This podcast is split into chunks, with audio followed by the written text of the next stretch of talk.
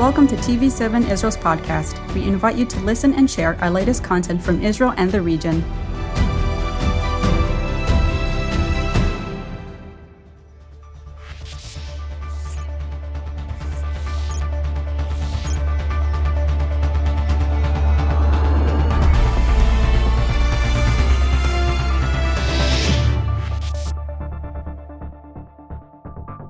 Shalom and welcome to Editor's Note. I'm Yair Pinto, and together with me, as always, is TV7 Editor in Chief, Jonathan Hassan. How are you doing? Praise God, doing well.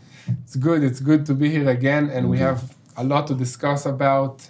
And uh, before we start, especially by talking about our team in uh, in Ukraine, we would like to ask the viewers to join us in prayer that uh, God will join us in this program, and to really pray for the situation there.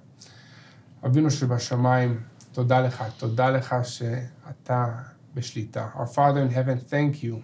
Thank you that you are the one in control of all this situation.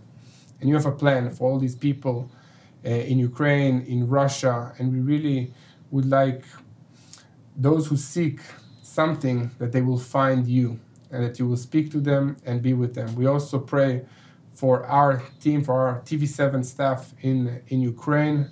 We pray for the people, the staff here in Jerusalem, and the, the viewers back at home. B'Shem Yeshua Mashiach.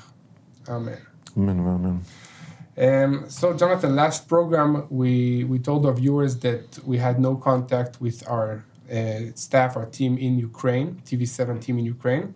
And did the situation change? Did we have any update from them? How are they doing? No, we, have uh, reestablished contact quite uh, shortly after the program was aired, and uh, praise God for that. They're they're doing well. Um, some have stayed in Ukraine, uh, uh, attending their local churches on a, a daily basis to to be Okay. together, to support each other in prayer and, and worship. Uh, so it's really encouraging to see that on the one hand.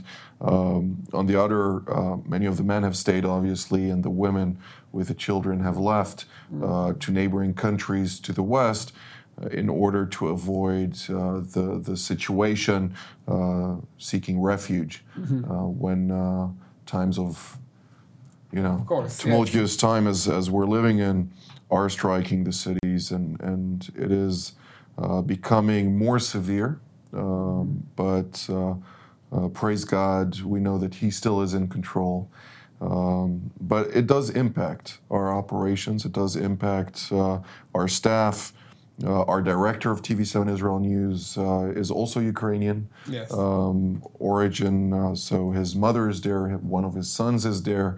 Uh, so obviously, when something like this happens, uh, remaining focused in a very intense environment, regardless of that situation, is not easy to say the least. Yeah, and even though the fighting does not happen directly in your town, in some cases, then the food supply, the school system, like you don't have a routine. So life is still very hard, regardless if you know bombs or bullets are flying over your head. And this is something that people forget. You say, okay, he's in the in a city that uh, there is no fighting at the moment, but uh, nothing else is working as usual. compared to what many people may think, and there's of course a lot of information uh, out there trying to, you know, depict the good guys, the bad guys, and nothing in between. Um, honestly, uh, you know, I, I've studied Russian military doctrine uh, for uh, quite some time, and uh, to say the least, they're being very held back uh, in their operations. They had uh, what uh, uh, a basic uh, term in, in Russian military doctrine. The, it's called uh, operational stop, where they uh, make an advance, establish parameters, try and uh, reorganize the reality at hand, and then proceed to the next stage. And we can see that being implemented very, very strictly. Uh, and uh, regardless of whether uh, you know we look at the current situation, on the ground and we say, okay, the Russians versus the Ukrainians, you know, the Ukrainians have managed to, to block the Russian bear from invading Mm-hmm. uh, their country.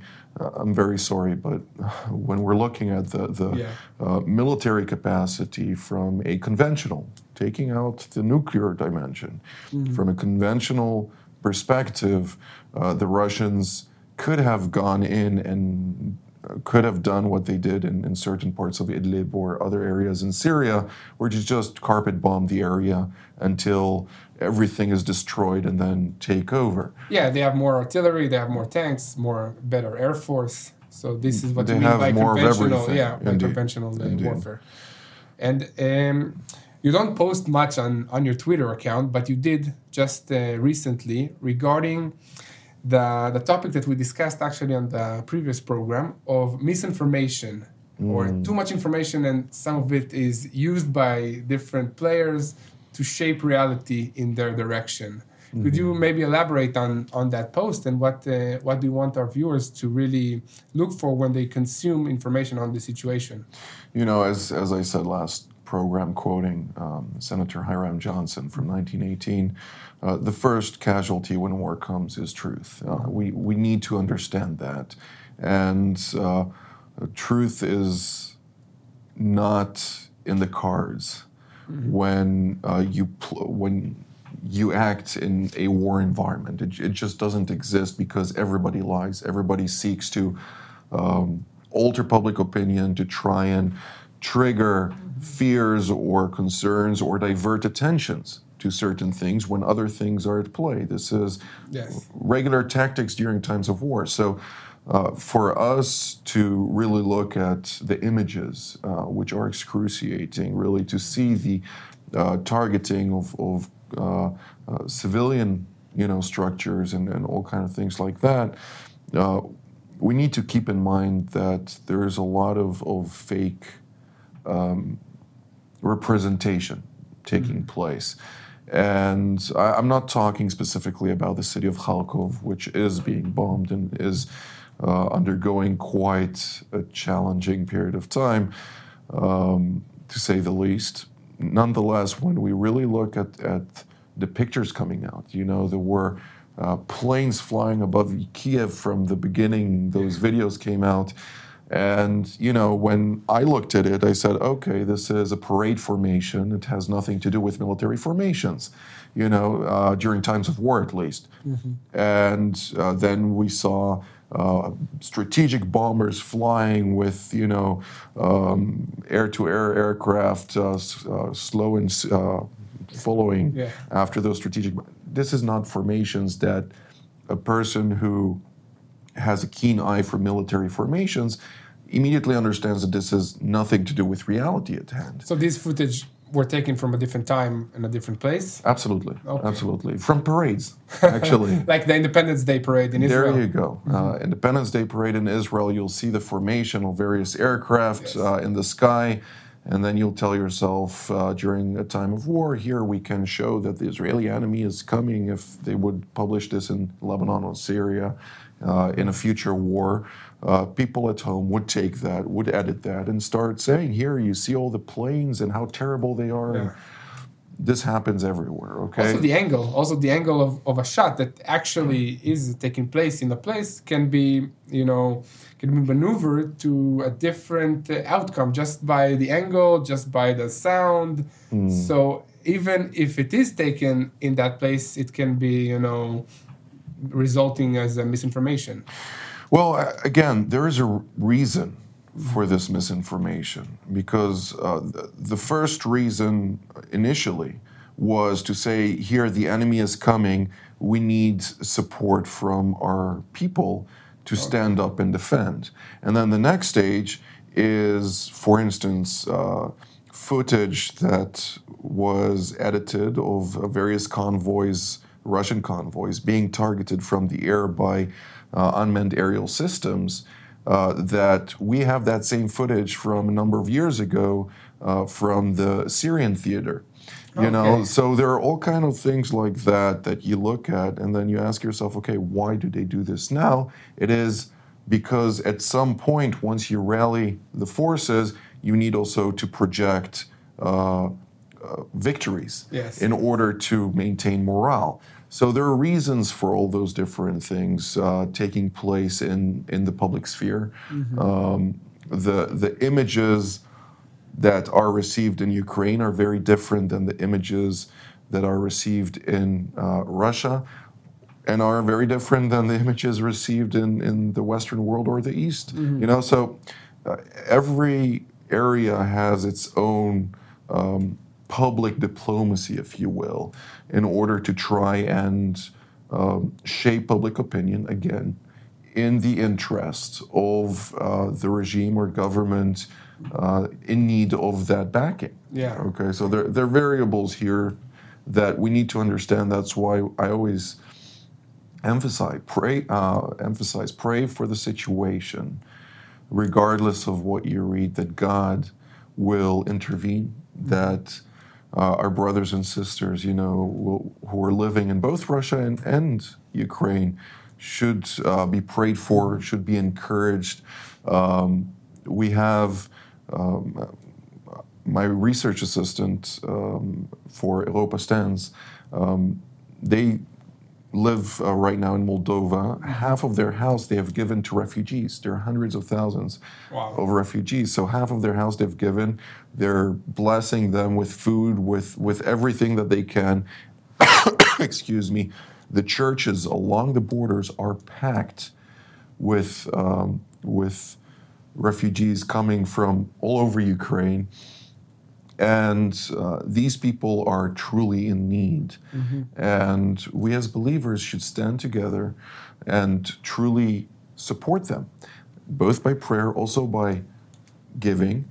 Um, take note also that during those times, a lot of organizations will also exploit the situation Yes, for fundraising, for all kind of things. Um, one of my detriments is that I always have to say the truth, um, and I, it's really nice to see. This is one point that I like about you know about God that even in these dire situations, He uses this because when people are in need, they seek for Him something bigger. Mm, amen. And as you said, all the churches are now being full, and maybe many people are being saved. So in the big picture, in God's picture, you know, He cares about our souls, about our hearts. So many people are being saved because of this uh, situation, you know, terrible as it is. Indeed. So it's important to remember that God is in control. He has a reason. Yeah. well, you know, uh, again, Elena told me, we give them to drink, to eat, and the gospel.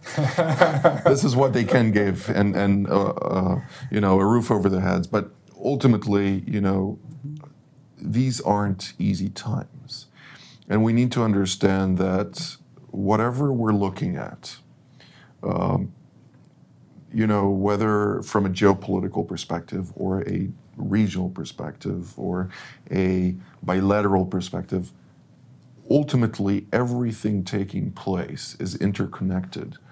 And uh, it, it really is amazing to see how, when we look at the Word of God, it provides us with uh, a clear framework of the signs of the times that we're living in that are falling into place and are truly allowing us to comprehend uh, the, uh, the magnitude of what God's Word has, what it holds for us to, to understand and to um, be prepared, you know. But because the time is nigh, because the time is short, we should join together in, in, as one body.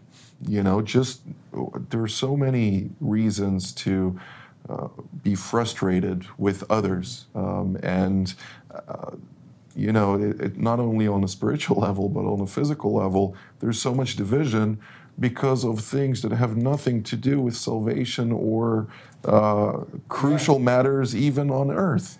Exactly, and also these times that, that we see in Ukraine, people losing their houses, their jobs, their cars, their everything, all their material stuff makes us really understand. I mean, what's really important? Where do we put our treasure? I mean, because God said, where, where your treasure will be, that's where your heart will be. So we really need to focus on the important stuff, on the relationship with people, on the relationship with God. And uh, these are things that nobody can take from us. And, but you know, we talked about the situation about a lot of information coming out. Maybe uh, our team can put the map on and you can give us an update on what's going on from your sources. You know, I obviously the majority that we speak about is either public knowledge or things that are approved for publication mm-hmm. for the most part. Um, there are things that, uh, if something happens, you know, in Iran or, or Syria and, and elsewhere, will sometimes go deeper uh, despite, you know, yes. uh, the, official the, sources not allowing or not indeed. commenting on the matter. But ultimately, when, when we're really looking at the picture, uh, go back always, look at the maps that um, indicate, you know, where is everything situated, whether it's Russia, whether it's Ukraine, where is Israel, where is Syria, where is Turkey, where is Iran, where is everything going to play out? Ultimately, from our perspective, from a biblical perspective, there are indications, you know, Ezekiel 38, 39, and uh, other angles to that as well. But ultimately, we need to understand where everything is taking place. Libya is mentioned, Egypt is mentioned, Sudan is mentioned, you know, Yemen uh, is mentioned also, Jordan, Syria. So we need to see the whole picture and start to understand okay, why would Russia try to take over Ukraine. What is at the other end? Of course, we don't have the United States here in the picture. Um, it is there, I promise. but uh, ultimately, when we really look at the whole picture, we need to understand that there are multiple forces in play. Mm-hmm. Not to forget that at the beginning of, of last uh, year, there was the meeting between you know Antony Blinken and Wang Yi, they met together, the foreign minister of China, the foreign minister, the foreign secretary of, of the United States. And uh, during this discussion, the Chinese looked uh, their counterparts point blank in the eyes and they highlighted look, um, you know, we're peer nations now. We see ourselves as peer nations and let the games begin because we see this as uh, uh strategic competition mm-hmm. now between the superpowers. Up until from 91 till 2001, 30 years where the United States was the undisputed superpower of the world, the Rome of the 21st century. Now China came in. Mm-hmm. China cannot do this alone. Okay? It is thriving based on this world rules um, mm-hmm. construct that was created by the West. Okay? But it wants to contend now with that and present a new world order, so to mm-hmm. speak, that would uh, provide uh, an alternative for the United States, basically. To the United States, yes. They they want not only to compete to become you know pure nations one against one. No, one wants to take uh, technically take over the other. Yeah. You know, take over uh, the resources, take over. So there is an ongoing competition, and each one has a responsibility for their own people, but beyond that, also for their um, partners and allies throughout the world. Mm-hmm. So basically, what was happening there was from this stage, okay, in 2021. Uh, China and the United States started to be more vocal about um, you need to choose. Who are you with, China or the yeah. United States? The East or the West? It was also happening beforehand. During mm-hmm. the Trump administration, there was a lot of vocality about that. I know that um, uh, John, uh, you know, Bolton and, and uh, Mike Pompeo and, and mm-hmm. Uh, various leaders throughout that time came to Israel to to emphasize look you might have dealings on a business level with China. So does the United States so does Europe so do everybody else. But when it comes to vital infrastructure that is our red line. So the United States was all the time making its red lines um, very clear to Israel to ensure that it doesn't cross into a point of no return where suddenly it, vital infrastructure that turns to China would limit U.S. Israel cooperation. Yeah, so basically, the United States always reminds Israel who's its best or biggest ally. Indeed. And uh, looking at the situation now with uh, Russia and Ukraine, we see that Israel is still, you know, walking a very thin line between condemning Russia and uh, we saw that she actually did condemn the violence and they really pick the words that they use. How how is it affecting, you know, the security of Israel when Israel has a border with Russia and Syria. So uh, let me put it uh, out there. I, have said this before, and I think that people need to understand this. Mm-hmm. The deconfliction mechanism in Syria is as much a Russian interest as it is an Israeli interest. Okay. Okay. Now let's put this aside. So they don't do us any favors. They're not doing us any favors. Um, if if they don't want their airplanes and their batteries being shot out of the sky, it's advisable that there'll be a deconfliction exactly. in such a reality.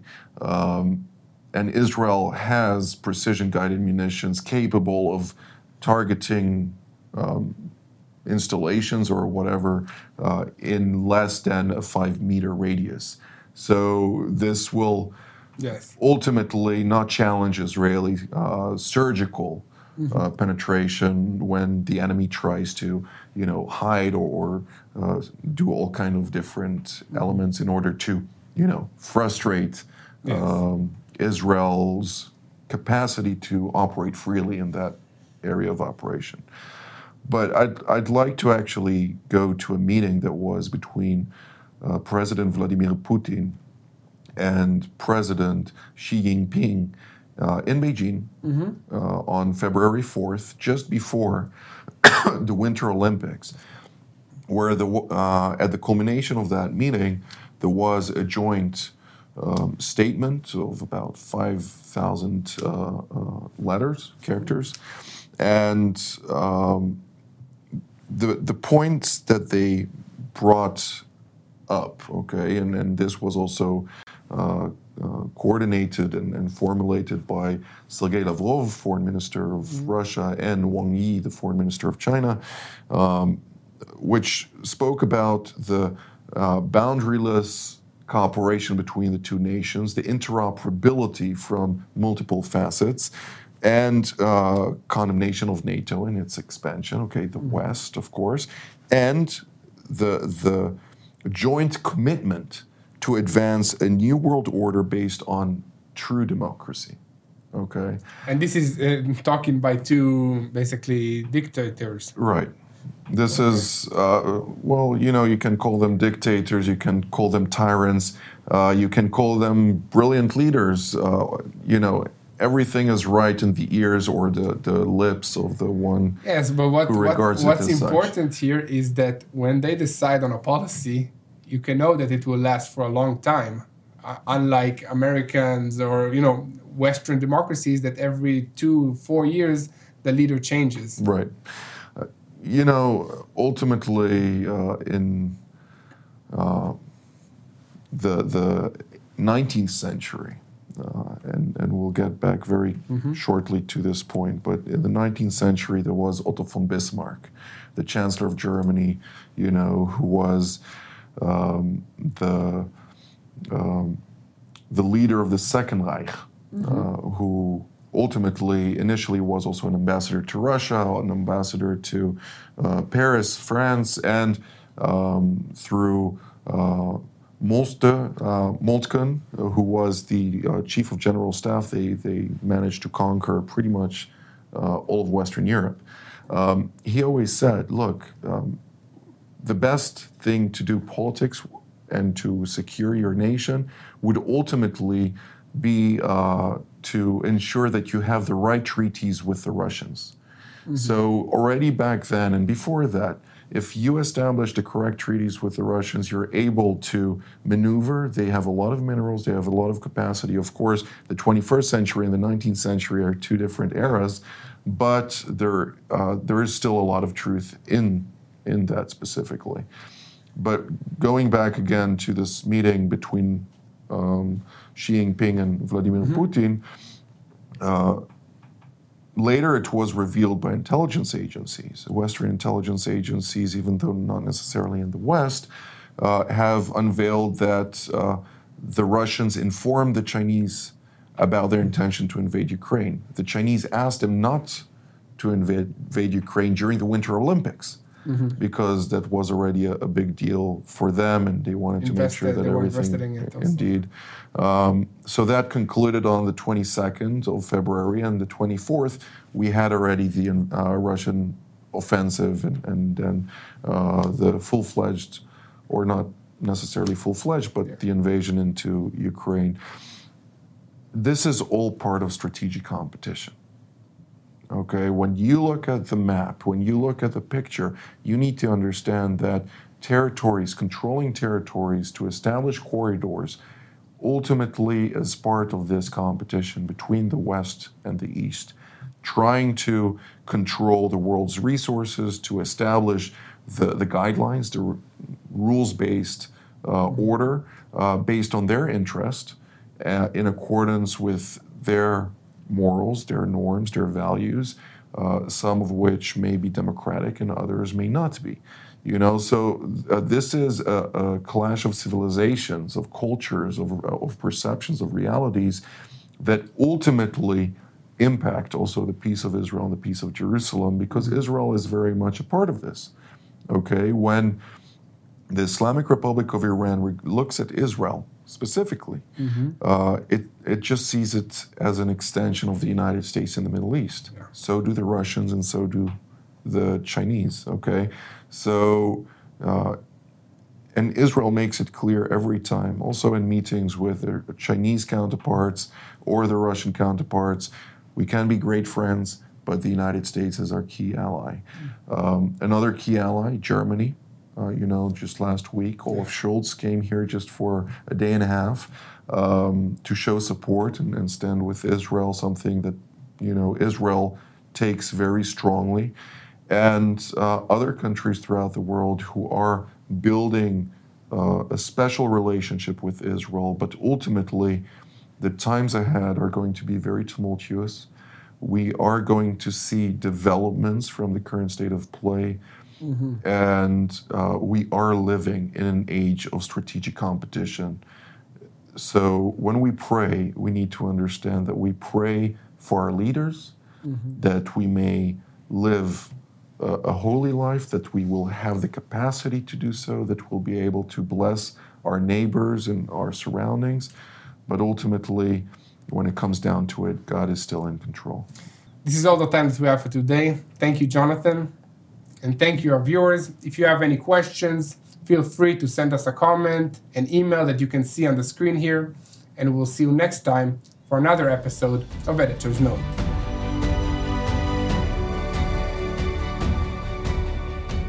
Thank you for joining us in another TV7 Israel podcast. For more content, visit our website at tv7israelnews.com or follow us on social media.